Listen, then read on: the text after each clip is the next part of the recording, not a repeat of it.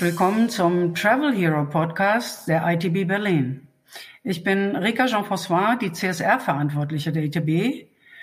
Und wir freuen uns heute ein sehr interessantes Projekt, welches von einem Futuris-Mitglied, nämlich von Gebico Reisen, mitentwickelt wurde, vorstellen zu können. Futuris setzt sich ja bekanntlich dafür ein, also Reiseziele zu bewahren und die Branche zukunftsfähig zu gestalten. Und zukunftsfähig ist Tourismus natürlich nur dann, wenn er allen Beteiligten ein lebenswertes Auskommen ermöglicht und dabei die natürlichen und auch die soziokulturellen Ressourcen verantwortungsvoll nutzt und auch für die künftigen Generationen erhält. Also wir haben die Freude, heute eine engagierte Runde ähm, zu haben, die uns zu den Ke in einen Nationalpark in Namibia führt. Und wir werden über die diversen Herausforderungen dieses nachhaltigen und äh, community-based Tourism-Projekts, äh, nämlich das Ke Cultural Village, informiert. Und auch da geht es natürlich um Hilfe zur Selbsthilfe und aber auch um Fragen der Ab- bzw. Unabhängigkeit und auch um die Resilienz, ja, die wir gerade jetzt in der Krisensituation wie der Pandemie ähm, haben müssen und, und wie kann Tourismus dabei unterstützen. Also es ist mir wirklich eine Freude zu übergeben an Herrn Thomas Bohlander und auch an Frau Antje Rahn und Professor Dr. Christian Baumgartner. Viel Spaß und ich bin mir sicher, wir werden alle davon etwas mit nach Hause nehmen können.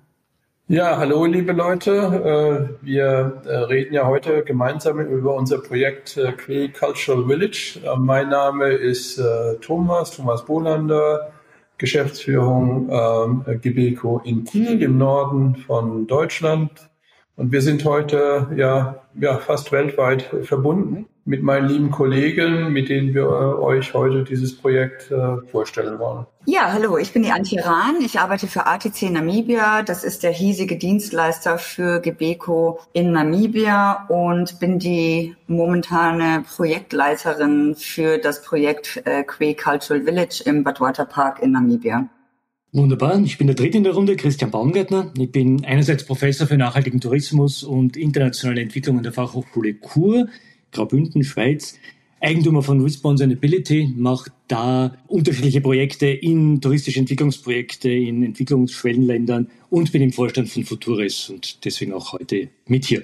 Ja, super. Also wir sind letztendlich hier drei Fachleute aus ganz unterschiedlichen Richtungen und wir wollen uns, äh, wie gesagt, heute äh, unser Projekt, mit dem wir seit ja schon einige Jahre beschäftigt sind, aus unterschiedlichen Perspektiven, euch mal vorstellen wollen und gleichzeitig aufzeigen, was die Herausforderungen waren in, in, und sind in diesem Projekt, wo es darum geht, in einer Region äh, Namibia äh, mit äh, einer Ethnie, die normalerweise in früheren Zeiten und teilweise bis heute in nomadenhafter Weise lebt und wirtschaftet und versucht zu existieren in einer natürlich sich seit Jahren total veränderten äh, Umwelt, äh, äh, gemeinsam ein Projekt, ein nachhaltiges Projekt zu entwickeln, äh, was mit dem Kernwort Que Cultural Village mal begonnen hat mit einer Spurenleserinitiative, wo wir gesagt haben, hey Leute, ihr habt einen, die älteren Que-Leute haben ein tolles Wissen. Da geht es letztendlich darum, äh, wie man auch ohne Navigationssystem äh, äh, sich zurechtfinden kann in einer, in einer Umgebung und dieses Wissen zu transferieren, dieses Wissen auch an äh, ausländische Gäste, wenn sie äh, kommen, äh, teilhaben zu lassen und damit auch diesen Stolz über dieses Wissen innerhalb dieser Gemeinschaft zu transportieren. Das war eigentlich der Ausgangspunkt damals und daraus hat sich dann später die ND äh, entwickelt über dieses Cultural Village, wo wir dann verschiedene Maßnahmen letztendlich über die Jahre unternommen haben. Und vielleicht will einfach Antje mal die äh, die ja einfach vor Ort ist und die im Prinzip quasi die, die große Coachin ist in diesem ganzen Projekt und äh, permanent inklusive mit ihren Familienangehörigen immer wieder vor Ort ist. Sie kann das am besten berichten. Wie das genau. eigentlich dann was wir da so unternommen haben in den letzten Jahren. Genau. Ja, also ITC Namibia ist ein bisschen später erst in das Projekt aufgenommen oder reingekommen, sage ich jetzt mal so vorsichtig und salopp. Ähm, und Ziel ist es im Großen und Ganzen so ein Gesamtkonzept zu entwickeln, dass die Quay sich wirklich in allen Bereichen wirklich selbst helfen können, sich selbst äh, generiertes ein Stopp, ein, ein Einkommen generieren können, was einfach ähm, ja, was denen einfach hilft, um, um sich selber zu helfen, sage ich jetzt einfach mal. Ähm, das, das Ziel ist es am Anfang gewesen, dass wir das Spurenleserprojekt an Touristen, Gäste in Namibia vorführen und denen einfach zeigen, wer, wer sind die Quee, was machen die, dass die eben, wie Thomas eben schon gesagt hat, dass die einfach im Busch äh, genau wissen, wo ist Nord, wo ist Süd und ohne Navi und ohne einfach anhand von Pflanzen, Bäumen, Wachstum, Tieren, Spuren, Wasserlöchern einfach erkennen können, wo man einfach hin muss. Und das Spurenleserprojekt war erfolgreich, allerdings hat man da so ein bisschen Probleme gehabt, weil es einfach nicht weitergeleitet wurde und weil die einfach so ein bisschen an der Hand genommen werden mussten. Was möchte denn ein Tourist, der aus Deutschland kommt, von den Quee wissen? Daraufhin haben wir dann verschiedene Situationen betrachtet und haben einfach gesagt, okay, wo sind denn eigentlich die Hindernisse, wo liegt die Problematik? Ähm, bei den Quee im Badwater Park sind da einige, ich sag mal, Hürden, die da aufeinander zukommen, wo man einfach wissen muss, also erstens sind die in einem Nationalpark, ähm, das heißt, da sind Elefanten und Flusspferde und Büffel und Krokodile, die auch ihren Lebensraum bestreiten. Dann gibt es noch den anderen Hintergrund, dass es verschiedene ethnische Gruppen gibt, die dort vor Ort sind, wo es politisch untereinander auch nicht ganz stimmig ist und immer wieder Auseinandersetzungen gibt. Und das andere ist eben, dass es vor Ort keine Infrastruktur gibt. Also es gibt kein, kein Bohrloch, kein Wasser in dem Sinne, was halt permanent ist und was eine Wasserversorgung sichert. Und es gibt auch keinen Strom. Und ähm, gemeinsam mit Futuris und Gebeco haben wir uns dann alle diese Hindernisse angeguckt und haben quasi dann ein Ziel entwickelt, was möchten wir denn gerne für die Quay sozusagen vorbereiten oder was möchten wir denn gerne an die Hand geben, dass die sich eben selbst versorgen können, langfristig. Naja, das ist, äh, ich glaube, da kommt auch spätestens jetzt nochmal Christian ins Spiel, weil für uns ist natürlich über die ganzen Jahre auch immer wichtig gewesen, äh, wenn man so will, eine Art wissenschaftliche Begleitung. Oder es ist ja auch dieses ganze Projekt ist in Zusammenarbeit mit NGOs aus verschiedenen Richtungen ja dann ähm, äh, immer wieder überprüft worden, durchdacht worden. Und ein Kernpunkt, den du ja gerade damit auch angesprochen hast, und äh, womit recht auch die, die ganze, äh, äh, wo die, die ganze Forschung immer wieder darauf hinweist, wir wollen ja eigentlich nicht etwas überstülpen mit so einem Projekt, sondern wir wollen ja letztendlich etwas mit einer äh, Gemeinschaft quasi Hilfestellung geben und richtig laufen und richtig inhaltlich äh, funktionieren wird es immer nur können. Das war uns von vornherein eigentlich klar, wenn letztendlich die Gemeinschaft als solches, die es angeht, tatsächlich es als ihre eigene, als ihr eigenes Projekt, ihre eigene Ideen, auch ihren eigenen Drive da, da, darin entwickeln, weil ansonsten ist es einfach nur noch ein Überstülpen. Und in diesem ganzen Konflikt, glaube ich, sind wir, waren wir und sind wir immer noch drin. Und das ist sicherlich äh, auch so wichtig, dann das auch immer zurückgespiegelt zu bekommen äh, von Christian, äh, ja. da richtig ist und was da auch nicht richtig ist letztendlich mhm. Ich verfolge das Projekt auch wirklich so seit den, den Anfangsphasen. Ich muss sagen, ich war am Anfang relativ skeptisch bei dem Wording Living Museum oder auch so Cultural Village, weil der einfach so nahe liegt oder es möglich wäre, dass es hier um eine Musealisierung alter mhm. Tradition und Kultur geht. Und ich denke, bei mir, mir ist einfach in einem Community-Based Ansatz immer ganz wichtig, dass es wirklich so eine, eine Selbstbestimmung gibt, dass mhm. es ein einen hohen Anteil auch der Benefits gibt, die dann halt nicht zu einem externen Reiseveranstalter gehen, sondern wirklich vor mhm. Ort bleiben. Im besten Fall natürlich auch nicht, nicht nur wenige Familien profitieren, sondern das Einkommen oder die Benefits möglichst breit verteilt werden. Mhm. Also da ein bisschen was dazu sagen kannst, wie ihr das jetzt handhabt, finde ich das ganz fein. Ja, vielleicht äh, von meiner Seite nochmal dazu. Wir haben da wirklich auch sehr bis heute intensive Diskussionen, gerade mit einem in dieser Richtung gehenden, einen, einen Deutscher, der vor Jahren ja in Namibia dieses Projekt äh, äh, eröffnet hat, das war glaube ich 2011, der Living Museums, dieser, dieser, diese Art musealen Dörfer, wo äh, inzwischen fünf oder sechs existieren, wo auch entsprechende namibianische Ethnien dort quasi ihre kulturellen Traditionen sozusagen in Anführungszeichen vorführen, äh, äh, mit dem Ziel letztendlich Einkommen zu generieren für die einheimische Bevölkerung. Und gerade mit dem Sebastian, ich nenne jetzt einfach ihn beim Vornamen Sebastian, haben wir, haben wir in den vergangenen Jahren, hat uns begleitet als Partner, haben aber auch sehr teilweise kontroverse Diskussionen darüber geführt, inwieweit ist das wirklich eine Eigenständigkeit, was für Teile von diesem Einkommen bleiben eigentlich bei wem, wer ist eigentlich hier der Treiber und wer der, der Getriebene. Äh, und das waren auch äh, hochgradig, äh, teilweise auch konfliktreiche Diskussionen mit dieser Institution, die uns mit ihrem Wissen natürlich, was über Jahre aufgebaut haben, begleiteten, aber wo uns dann am Schluss sehr deutlich auch formuliert haben, uns ist dieses äh, wichtig, dass es tatsächlich die Ethnie, die Einheimischen selbst entscheiden, wollen sie das Ganze und sie entscheiden darüber, welches Einkommen bleibt eigentlich bei mir und welche Richtung nimmt auch diese Entwicklung.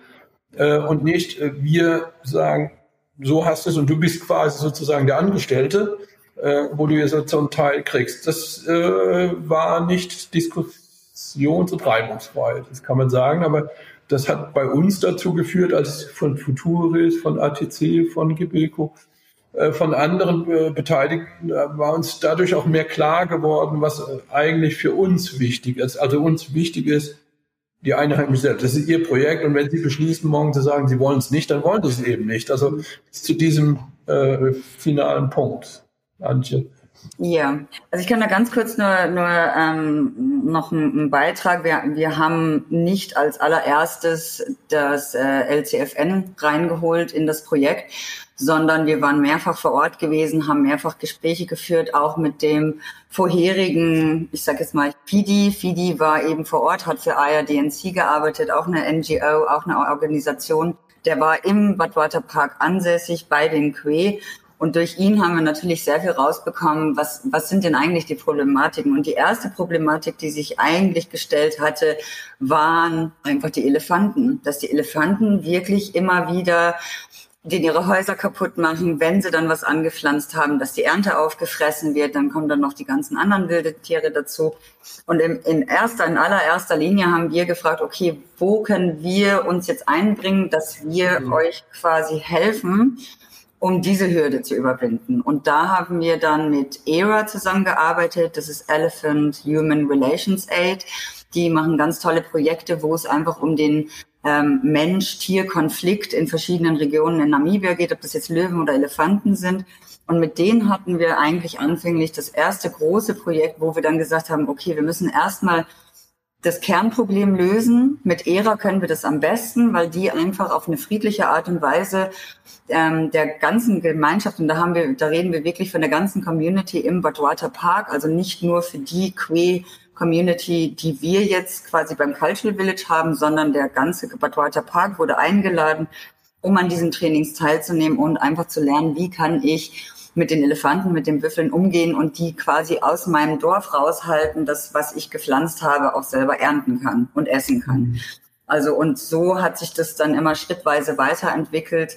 Auch zu LCFN hin haben wir dann gefragt, was wollt ihr? Sie haben dann versucht, selber ein, wie so ein Living Museum auf die Beine zu stellen. Das ist dann leider gescheitert, weil einfach auch nicht so viel Wissen über die Que und nicht so viel dokumentiert wurde über die Que wie zum Beispiel über die San oder die Khoisan.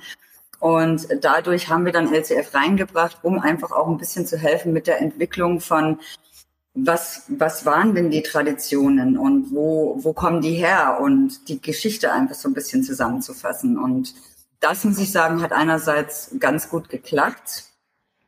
Ähm, und das jetzt zusammenzubringen eben mit dem, mit der Idee, dass wir nicht nur sagen möchten, okay, ihr tanzt jetzt den Gästen was vor und verkauft ein paar Ketten und Anhänger, sondern wir möchten halt, dass die auch zeigen, wie leben die jetzt, wo wohnen die jetzt, äh, die pflanzen an und die haben ihre Wasserversorgung und wie bekommen die ihr Wasser, dass die Gäste eben auch da ganzheitlich informiert sind.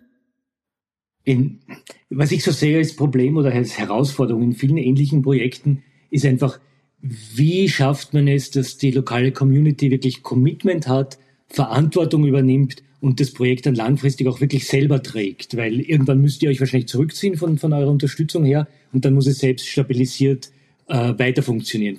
Wie geht ihr das an? Wie, wie funktioniert das?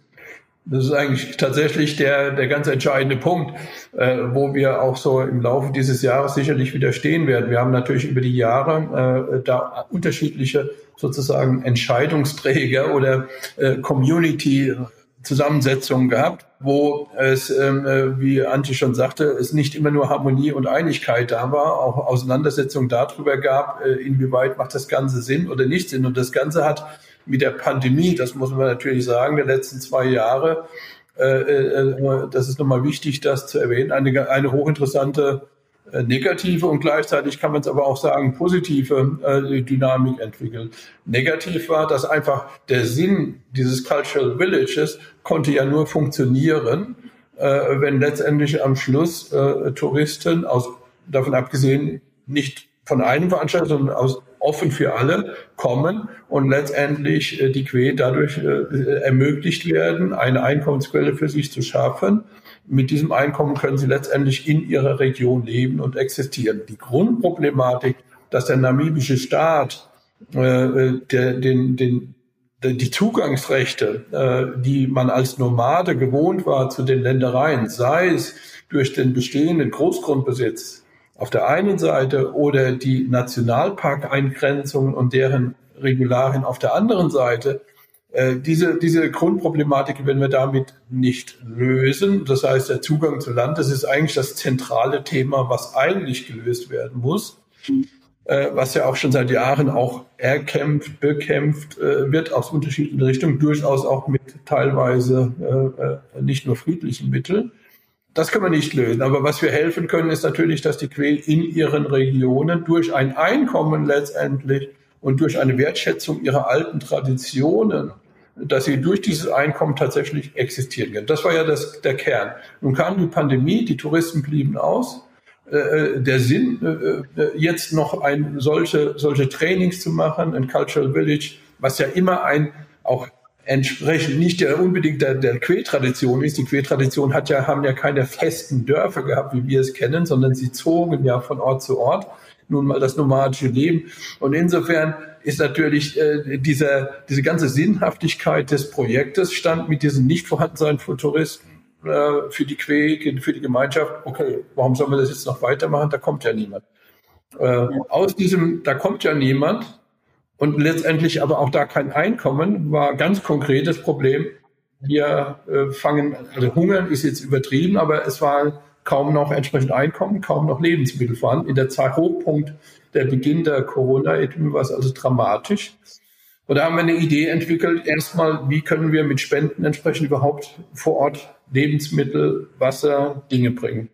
Das war ein erster Schritt gewesen. Aus dieser Idee hat dann Antje mit den Kollegen vor Ort, kann sie viel besser berichten, wurde dann die Idee entwickelt, einen Gemüseanbau herzustellen, Wasserversorgung herzustellen, bis hin, Antjes Lieblingsprojekt jetzt, einen Mittenquee, aber die sind total, wie Antje immer sagte, verrückt danach, einen kleinen Hühnerstall zu bauen, wo sie ihre eigenen Hühner haben, sodass sie letztendlich überhaupt einfach was wie die Grundversorgung haben, mhm. äh, weil letztendlich kaum Lebensmittel vor Ort sind. Aber da kannst du, gerade war sie so hoch engagiert dabei, kann sie viel besser berichten. Wir sehen einfach die Produktion von Eiern und Hühnern und Fleisch und Essen auf dem Tisch sehen wir einfach als ähm, super, super Gelegenheit, weil wie wir, wie Thomas auch schon gesagt hat, also das, was das nomadische Volk, die Cree, sonst gemacht haben, jagen und sammeln, dürfen die nicht mehr. Also die haben da komplette Einschränkungen in ihrer Region innerhalb des Parks, wo sie sich bewegen dürfen. Sie dürfen schon seit, ich glaube, fünf, sechs Jahren überhaupt nicht mehr jagen, also nicht mal einen Vogel oder kleine Eichhörnchen oder sonst was. Und Fleisch ist einfach die Grundnahrung, sage ich jetzt einfach mal, dieser, dieser ethnischen Völker. Und ja, dann durch das, durch den Gemüseanbau haben wir einfach, wir hatten, ich weiß es nicht, wir hatten vorher, also durch, durch Corona waren natürlich alle Touristen ausgefallen. Ähm, wir waren auch in unseren Regionen komplett eingesperrt. Wir konnten ja auch, also ich konnte dann fast ein gutes halbes Jahr nicht zu dem Projekt hochfahren, ähm, egal was man da versucht hatte, irgendwie beim Ministerium oder so durchzubekommen. Und wir haben dann eine Foodbank aufgesetzt, ähm, einfach, dass die sich ernähren können, dass die überleben können, haben wir mit einem, ich sag jetzt mal, das ist ein, ein, ein Wholesaler ähm, in Divundo, haben wir einfach ein, ein Konto aufgestellt. Die haben alle drei Wochen, haben die quasi Maismehl und alle möglichen Lebensmittel, die halt einfach notwendig wären, haben die zusammengepackt und haben das äh, zu den Quee gebracht, dass sie einfach sich selber ernähren konnten. Und da haben wir zwölf Familien unterstützt. Es war fast über ein Jahr, äh, wo das funktioniert hat.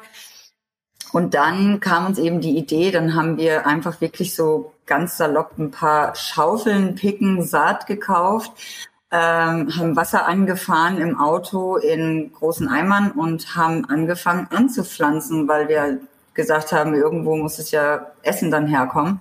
Und das hat auch ganz gut funktioniert.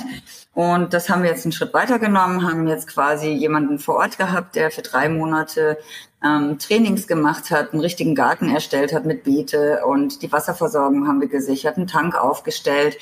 Ähm, Wasser ist immer noch eine Problematik, aber es, es ist jetzt ein Tank da, wo Wasser gibt. Ähm, wir haben Gemüse angebaut und wir haben schon die Fundamente für die Hühnerstelle. Also jetzt müssen wir quasi nur noch das Skelett dazu bauen und die Hühner reinsetzen. Und ich glaube einfach, dass das sinnvoller ist, um denen einfach eine Möglichkeit zu geben. Also wir haben das Living Museum auf der einen Seite, wenn da Touristen kommen, dann können sie sich da Geld verdienen, auch durch die ganzen Schmuckstücke und die Körbe, die sie verkaufen. Und auf der anderen Seite wissen sie aber, wenn da keine Touristen kommen, weil es ist ja in Divundo nicht jetzt äh, Zwockockmund oder, ne, das ist ja nicht so ein Durchlauf. Und dann wissen sie aber, sie haben ihren eigenen Garten, sie haben ihr eigenes Essen, sie haben ihr eigenes Wasser und können sich selber versorgen. Bisschen gezwungen durch die Pandemie auch jetzt Permakultur oder zumindest Gartenanbau als, als eine von vielleicht mehreren neuen Perspektiven. Ja, ja, also auf jeden Fall. Ähm, ja, das, also es ist ja im Prinzip, man muss sagen, das ist nicht von Ihnen selbst letztendlich gekommen. Das führt ja auch wieder zu deiner Frage, Christian wo wir selbst merkten, also wir haben uns in eine Dynamik rein entwickelt, äh, wo wir dann gesagt haben, hey, dann kam das eine, Gemüse und Hühner und Wasser. Jetzt bis zum Schluss, dass wir eine große, größere Gesundheitsaktion mit Impfaktion äh, mit einer NGO zusammen organisieren könnten. Da haben wir festgestellt, also wir selbst, also wir, die, die so helfen, finden das also ganz toll aus dieser äh, und dann haben wir uns dann manchmal gefragt, äh, okay, und wie finden eigentlich jetzt am Schluss äh, diejenigen, denen wir das ja alles zukommen lassen. Und äh, naja, und da war jetzt, da sind wir jetzt genau an dem Punkt, den du vorhin auch gefragt hast. Und Antje war jetzt ganz frisch ja äh, vor Ort gewesen äh, und hat mit den, äh, mit, mit den äh, Menschen gesprochen und gesagt, äh, ja, wie wollt ihr, ist es jetzt euer Projekt? Wollt ihr da weitermachen? Wie wollt ihr eigentlich weitermachen? Die Pandemie, gehen wir mal davon aus, wird jetzt irgendwann in Namibia zumindest zu Ende gehen. Touristen kommen langsam zurück. Ähm, wir sind bereit, als Partner weiter für euch zur Verfügung. Aber ist es eigentlich jetzt, was wollt ihr jetzt aus dieser ganzen Sache machen? Und das waren ja zentrale Gespräche, die Antje gerade geführt hat. Vielleicht, wenn du da noch mal kurz äh, live sozusagen berichtest, was da passiert ist. Und, und da stehen wir jetzt gerade in dieser, ja. in dieser Diskussion. Vielleicht noch eine Zusatzfrage dazu. Ich meine, ganz viele Staaten sind ja gezwungenermaßen auch vom internationalen Tourismus auf zumindest zusätzlich Inlandstourismus umgestiegen. Habt ihr da irgendetwas gehört, also auch aus dem eigenen Land Besucher, was vielleicht auch eine zusätzliche Perspektive für die Zukunft zusätzlich ist? Ja, also äh, genau aus diesem Hintergrund ist dieses Projekt eigentlich so ein bisschen ins Leben gerufen worden, weil ich sag's mal so, so wie es ist Namibier möchten nicht unbedingt zu Living Museums, weil die leben in ihrem eigenen Land und sind nicht sehr interessiert an, also die kennen die Völker und die wissen, welche Völker es hier gibt und welche ethnischen Gruppen und die sind nicht wirklich, ähm, ich sag jetzt mal, die Reisenden, äh, die jetzt zu so Living Museums gehen. Allerdings die Südafrikaner schon eher, die hat das schon mehr interessiert.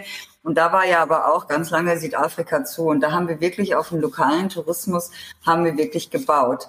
Und es war eigentlich ganz eindeutig zu sehen, jedes Mal, wenn ein Einheimischer, ein lokaler Gast bei den Quee angehalten hat, um sich das anzuschauen, hat den er interessiert, wie die jetzt leben und wie die sich jetzt gerade versorgen.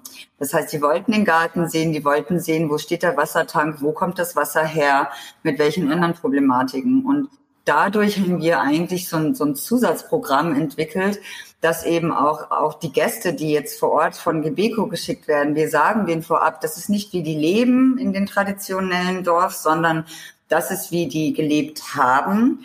Und ihr habt aber auch die Möglichkeit, um euch anzuschauen, wo die jetzt leben und, und wie die jetzt sich selber versorgen. Also es hat, dadurch ist es eigentlich entstanden. Und jetzt eben bei meinem letzten Besuch, das war jetzt letzte Woche, vorletzte Woche, war da so ein bisschen, dass wir einfach mal Tacheles reden müssen, so wo soll's hingehen. Ne? Und wir haben uns hingesetzt und wir haben, glaube ich, drei Stunden diskutiert, weil mir ist immer wichtig, um zu wissen, was möchten, was möchten die Cree? Wo möchten die hin? Möchten die bleiben? Möchten die zurück zu ihren Dörfern? Weil die wohnen ja nicht permanent im Cultural Village, sondern ein paar wohnen permanent da, andere wohnen in anderen Dörfern. Und wir haben uns einfach ausgetauscht und die, die möchten auf jeden Fall, also die möchten auf jeden Fall das Living Museum weitermachen. Wir haben dann noch ein paar Trainingssessions gehabt und haben noch mal einen anderen Guide von einer, von einer anderen Lodge auch nochmal reingebracht, wo sie sich auch nochmal austauschen konnten. Das fanden die total toll. Und auch mit dem Gartenanbau. Die wollen das auf jeden Fall, haben mir aber ganz eindeutig gesagt, sie brauchen jemand, der sie immer noch an der Hand nimmt. Und ja, da machen wir natürlich, was wir können, um zu helfen und zu unterstützen. Und bis das so weit ist, dass man dann wirklich mal sagen kann, okay, wir können es abgeben. Also an die Dreh. Ne? Dauert, über welchen Zeitraum reden wir da, bis ihr jetzt wirklich euch aus dem Projekt zurückziehen könnt und das komplett übergeben könnt? Naja, wir haben uns dieses Jahr jetzt mal gesetzt, wo wir, wo wir hoffen, dass wir überhaupt in eine sozusagen äh, normalisierte äh, auch äh, äh, touristische äh, Wiederentwicklung kommen, dass wir uns dann am, äh, im Laufe des Jahres, am Ende des Jahres mal anschauen, äh, äh, wo, wo stehen wir dann. Eine der großen Dinge, die wir noch machen wollen, ist neben dem berühmten Hühnerstall, äh, ist aber vor allen Dingen eine permanente Wasserversorgung mit einem Wasser äh, mit einem Bohrloch, was dann also schon wiederum eine weitere Investition ist von 6.000, 7.000 äh, Euro wo entsprechend ein Wasserloch unabhängig davon, was äh, was dann danach ist, die lokale Gemeinde, die dort leben, letztendlich äh, erstmal für die nächste Zeit, äh, solange es Wasser vorhanden ist, überhaupt eine, eine, eine Trinkwasser- oder eine Grundwasserversorgung hat, was in der Region äh, so nicht gegeben ist, damit man überhaupt existieren kann, damit man überhaupt was anbauen kann damit all das, was da gerade da ist, inklusive der Hühner Wasser bekommen. Also äh, ja, äh, so das ist so der Zeitraum, das haben wir uns äh, äh vorgenommen. Zurück nochmal zu dem anderen Punkt äh, mit dem mit dem Land. Äh, die, Grundproblematik, die finde ich schon sehr spannend, in der mal, das geht eigentlich über dieses Projekt hinaus, aber die Grundproblematik, Zugang zum Land oder Zugang, wie ist das eigentlich mit so Nationalparks? Warum dürfen eigentlich diejenigen, die sozusagen ja da schon immer gelebt haben, warum dürfen die nicht entsprechend in gewissen Maßen, was ja Antje gerade nochmal gesagt hat, warum werden die so abgeschnitten von der Nutzung ihres natürlichen Umgebung, wie sie es auch früher gewohnt waren? Äh, warum werden sie dafür sogar noch verfolgt? Und ich habe gleichzeitig haben wir in der, in, in, wurde in den vergangenen Wochen ja über die GEZ äh, in der Zusammenarbeit mit der, äh, mit der Regierung, äh, wo wir teilweise beraten und ATC äh, vorneweg mit eingebunden sind, äh, ein, ein Lab of Tomorrow ent entwickelt äh, oder ist man gerade dabei. Äh, das finde ich ja sehr spannend, wenn man das trotzdem in diesem Zusammenhang mal erwähnt, äh, wo sich die, die Regierung Gedanken darüber macht, dass also durch die Pandemie äh, und äh, die, das fehlende Möglichkeit zusätzlicher Einnahmen bei den lokalen Ethnien, diese Ethnien dazu wieder übergegangen sind, sozusagen entgegen der, des, der, der staatlichen Regularien die Biodiversität innerhalb der Nationalparks zu beeinträchtigen, durch Jagd, durch Sammeln, durch anderes. Und jetzt hat man das festgestellt und jetzt sagt man, bitte mit der GEZ und mit anderen zusammen wollen wir jetzt überlegen, wie können wir Art von virt virtuellen Reisen entwickeln, äh, gemeinsam quasi zugunsten der äh, vor, vorhandenen Ethnien, die dann in irgendeiner Weise da monetär daran beteiligt werden, um zu verhindern, also um Einkommen auch da zu schaffen und um zu verhindern, dass äh, die äh, eigentlich lokal ansässigen Einheimischen diese Nationalparkressourcen in irgendeiner Weise so nutzen, dass sie nach der Meinung der namibianischen Regierung hier zu einer Beeinträchtigung führen. Also wenn man das so sich gesamt mal überlegt, sind das schon in, äh, hochinteressante Diskussionen, in der man ist. Äh, äh, und ja, die sicherlich äh, weder mit dem einen oder anderen Projekt dadurch gelöst werden, aber in, in der ganzen Diskussion ist man letztendlich drin. Inwieweit gibt man eigentlich äh, einheimischen Menschen die Möglichkeit, das ja bis hin bei uns in den Nationalparks, die hier bei uns im Norden in Deutschland die Diskussion, das ist ja gar nicht so weit fern, hier bei uns an der Westküste die Ausweitung der, der, der Wattenregion als Nationalpark und gleichzeitig die lokalen Fischer, die gesagt haben, dann kann ich entsprechend hier meine äh, das nicht mehr nutze. Ähm, ähm, ähm, und, äh, und auch ein Streit darüber, inwieweit habe ich Nutzungsrechte eigentlich noch in solchen Nationalparks. Also diese, das finde ich eine interessante Diskussion. Weil letztendlich hätten die Que die Möglichkeit, zusätzlich zu ihren normalen oder durch Einkommen, durch so ein Cultural Will, sich auch sonst zu versorgen, durch ihre üblichen Methoden des nomadenhaften Jagens, Sammelns und so weiter, auch in Nationalparks, dann hätte man natürlich eine ganze Thematik weniger. Und, und in der ganzen Diskussion ist man drin, wenn man dann sich mit so etwas beschäftigt. Und äh, insofern können wir mit unserem Projekt Culture Village das Grundproblem da auch letztendlich auch nicht lösen. Wir können nur unterstützen und helfen. Und dadurch ist es natürlich auch ein Thema, inwieweit, was Antje sagte, und, und sie hat es ja sehr deutlich und lange mit vielen Stunden Diskussion mit den äh, Queer diskutiert. Ist das tatsächlich so etwas, wo ihr euch dann damit identifiziert und sagt, ja, das ist es. Und das wollen wir zumindest erstmal mit Herzen angehen und weiter treiben und von uns auch weiter treiben. Oder, oder, oder ist es, bleibt es doch was Künstliches, so etwas, was, was eigentlich doch nicht unser, unser Ding ist? Ja, also im besten Fall schafft das Projekt es ja wirklich, dass Commitment erzeugt wird, dass das Projekt übergeht in die lokale Gemeinschaft und dass Tourismus damit zeigt, äh, auch einen Beitrag zur, zur Verbesserung der lokalen Lebensbedingungen auch langfristig ja. setzen zu können. Ja. Und das, was Antje gesagt hat, das finde ich eigentlich jetzt im Moment, ist eines der schönsten, wie das immer so schön ist, Outcome so für, für uns alle, äh, dass wir durch dieses, ähm, äh, dass Menschen anfangen, sich eben, wenn sie dahin kommen, ob lokale äh, Touristen oder dann unsere Touristen aus Europa, dass sie sich eben nicht nur so eine, das Traditions quasi Vorführung anschauen, sondern dass sie sich letztendlich dafür interessieren, mit welcher gesamten aktuellen Problematik leben eigentlich die Menschen. Und, äh, und da sind wir, will wir auch als Projektpartner, äh, und das finden wir auch so toll in dieser Entwicklung, viel weiter gekommen. Also wir, wir haben uns letztendlich durch dieses Reinarbeiten, Reindiskutieren, haben wir uns auch alle weiterentwickelt äh, da drin. Und äh, das Projekt hat dadurch plötzlich eine, eine, eine, eine, fühlt sich besser an. Also für, für äh, und, und wird authentischer letztendlich, äh, weil die Menschen selbst und ihr eigenes äh, Dasein, wie sie sind, mit allen, allen Problemen, äh, ist ein Wert für sich und nicht nur, weil sie dann quasi sich mal Pfeil und Bogen nehmen und äh, äh dann mal zeigen, wie das normalerweise geht. Äh, aber beides zusammen ist eigentlich dann, äh, wenn das funktioniert, am Ende eines dieses Jahres ähm, dann denke ich, wäre man ein ganzes Stück weiter. Dann wächst wahrscheinlich auch diese Gemeinschaft zusammen, die im Moment doch sehr über diese Pandemie genauso wie bei uns zerrüttet, zer, auseinandergewirbelt ist. Und, äh, und dann wird man schauen, wie weit trägt es eigentlich und, und bildet Gemeinschaft. Antje hat ja gerade festgestellt, wie sie mit dem Impfteam da war äh, ja.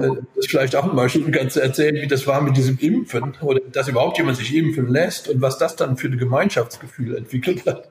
Genau, genau. Also das, das war ja, also wir hatten, wir haben, wir haben das mal so sportlich, sage ich jetzt mal, angenommen, dass wir einfach gesagt haben, okay, kommen wir, wir bekommen ein Team von Oschmed, ähm, das ist ein, ein Ärzteteam, äh, fahren da hoch und gucken einfach erstmal, was wissen die eigentlich über Corona? Weil es ist ja auch so, da ist ja kein Wi-Fi, da ist kein TV und äh, da werden keine Nachrichten gesendet alle Stunde. Also ist da ja ganz viel, die kriegen auch, aber ganz viele Informationen von den sozialen Medien, wenn sie dann mal irgendwo im Dorf sind, wo es dann Wi-Fi-Anschluss gibt. Und natürlich waren die genauso verunsichert, sage ich jetzt mal, wie ich am Anfang, wo die, die Pandemie ausgebrochen ist. Und wir haben erstmal ganz normal geklärt, ob, was ist eigentlich Corona? Wie entsteht das? Wie sieht es aus? Ähm, was macht das? Äh, was macht die Impfung? Wie wirkt sich die Impfung aus? Wie stehen die Quee allgemeinen Impfungen gegenüber? Ähm, da war eine ganz nette Aussage sowieso, wir sind doch hier im Busch, da kommt sowas nicht zu uns. Also das ist dann, ist einfach eine ganz andere Einstellung dem gegenüber, wo wir jetzt, sage ich jetzt mal, in der Stadt äh, einfach total panisch sind, weil jetzt wir Masken tragen müssen und alle zwei Minuten unsere Hände äh, sanitizen müssen.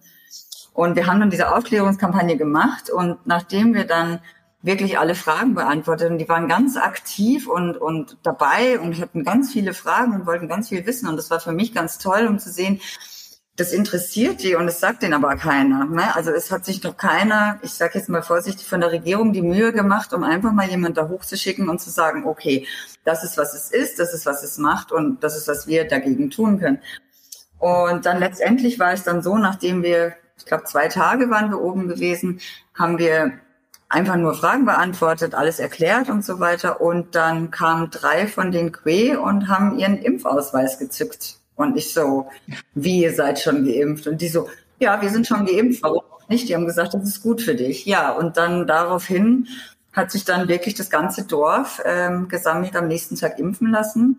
Ähm, sind ganz stolz mit ihrem Impfpass. Und wir haben natürlich auch versucht zu, zu erklären und motivieren, warum ist es so wichtig, geimpft zu sein oder was, was es für die Touristen auch letztendlich macht. Wenn die Touristen wissen, hey, die Cree sind geschützt und geimpft, wir sind auch geschützt und geimpft, das gibt ja allen ein, ein Wohlgefühl, wie sagt man denn, einfach eine, so, ein, so ein relaxtes Feeling, so, okay, alle sind safe. Also das war eine ganz tolle Kampagne, muss ich ganz ehrlich sagen. Das war ganz total motivierend und freudig. Ja, und schafft dann auch wieder irgendwie Gemeinschaft, äh, so zusammen ja. in der Gruppe was ja nicht von vornherein immer gegeben war. Ne? Also von daher toll, ja. Also das, äh, aber ist klar, es ist, heißt immer auch immer mit Initiator zu sein, immer mit vor Ort zu sein, das haben wir auch gelernt, äh, immer mit beratend dabei zu sein. Äh, das ist im Moment nach wie vor gegeben, weil auch, wie gerade Antje sagte, auch ein Lack of Information, das ist halt teilweise auch äh, äh, äh, man, äh, und wenn man auf gleicher Augenhöhe sich zusammentrifft und auch ein, wirklich gleiche Augenhöhe und einfach viel dazu auch erzählt und sich Zeit nimmt und nicht nur eine Stunde, sondern so wie Antje und auch ihr Vater ja teilweise Tage und Wochen da sind. Wochenlang. dass man, äh, ja, ihr Vater ist, ist, ist, ist, ist begeisterter Gärtner und äh, einfach das mit vormacht und, äh, und das ist natürlich toll, weil dadurch kriegt man einen ganz anderen Respekt und kriegt eine ganz anderes Art miteinander, wie wenn man einfach nur hinkommt und liefert sozusagen Geld ab oder so etwas. Mhm. Ja. Oder gibt Gibt noch etwas, was ihr, was schiefgegangen ist? Etwas, was ihr, wenn ihr heute nochmal beginnen würdet, anders machen würdet? Hm. Also ja. anders machen auf jeden Fall viele Sachen klar, aber das ist halt so ein Learning Curve. Das ist, man, man stellt sich immer vor, man geht jetzt da als guter Samariter, geht man irgendwo rein und rettet die Welt. Und das ist nicht so. Man muss, also ich, ich habe ich hab alleine gelernt, man muss wirklich, wie Thomas sagt, auf Augenhöhe sich einfach die Zeit nehmen und auch ein bisschen raus, sagt man rausfinden, ist das Deutsch, keine Ahnung, rausfinden, ob was was was braucht man denn, was wo ist denn die Notwendigkeit und und und. Ähm, ich hätte zum Beispiel den Wassertank, da hätte ich, da wäre ich anders rangegangen, so also ganz von Haus aus mal, aber es war jetzt eben in dem äh, The Breath of the Moment war das einfach die beste, schnellste sinnvollste Lösung, ähm, die leider jetzt nicht so langfristig ist. Aber das kann man alles wieder verändern. Aber im Großen und Ganzen anders machen würde ich jetzt nichts. Also ich glaube, es ist relativ erfolgreich in dem, was in den letzten drei Jahren und jetzt gerade durch die Pandemie, was da alles passiert ist, finde ich toll. Ähm, hätte ich nicht geglaubt, dass jetzt durch so ein, durch so ein Backlog eigentlich so viel passiert bei den Que, eigentlich am meisten ähm, als in den letzten fünf Jahren. Und von dem her, ja, weiter lernen. und, und vielleicht bereit sein am Schluss, äh, sein eigenes Helfer-Ego notfalls äh, nach hinten anzustellen und zu sagen, okay, wenn es nicht so ist, äh, äh, wenn äh, jemand das, äh, ich glaube, das ist, äh, das haben wir uns alle selbst so an, mal angeschaut. Also weil man hat natürlich so einen eigenen Drive und man möchte gerne, dass das so funktioniert und alles so ganz toll ist, so wie man sich das ausdenkt. Und ich glaube, es ist ganz wichtig für sich klar zu kriegen, dass äh, dazu da auf dieser von wegen gleiche Augenhöhe dazu gehört, einfach wenn morgen jemand kommt und sagt, du Leute, war schön, ne? aber mhm. wir sehen uns an anderer Stelle wieder, aber tschüss, äh, wir haben einfach was anderes vor. Und dann nicht nur frustriert, ein äh, bisschen frustriert wird man immer sein, aber nicht ja. frustriert nur durch die Gegend rennen und sagen, dann machen wir es aber trotzdem oder so etwas und wir stellen das trotzdem hin. Und eine Toilette kommt auch noch dazu, eine Dusche kommt auch noch dazu und was auch immer. Äh, nee, da muss man halt einfach mal bereit sein zu sagen, äh, nee, das ist es. Ja. Und ja. äh, ich glaube, wenn man damit reingeht, hat man die gleiche Augenhöhe überhaupt als wirklich Partner und nicht als, als, als derjenige, der am Schluss etwas übergibt, sondern idealerweise natürlich von vornherein so etwas gemeinsam ja. entwickelt. Das ist natürlich die eigentlich die ideale Form.